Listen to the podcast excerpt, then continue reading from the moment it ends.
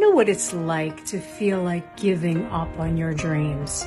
You know, a door closed, somebody rejected you, it's hard, it's not happening, a client canceled, there was never a client to begin with. It can seem so hard sometimes. Here's what I want you to imagine.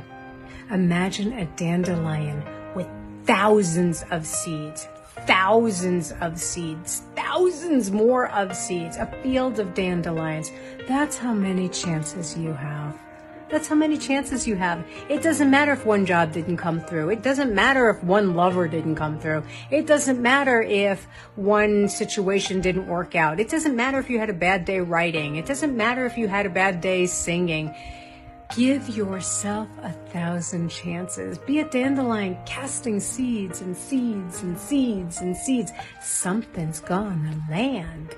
Something will take root. Give yourself another chance, another chance, another chance because you are so worth it and your dreams are so worth it and they will take root.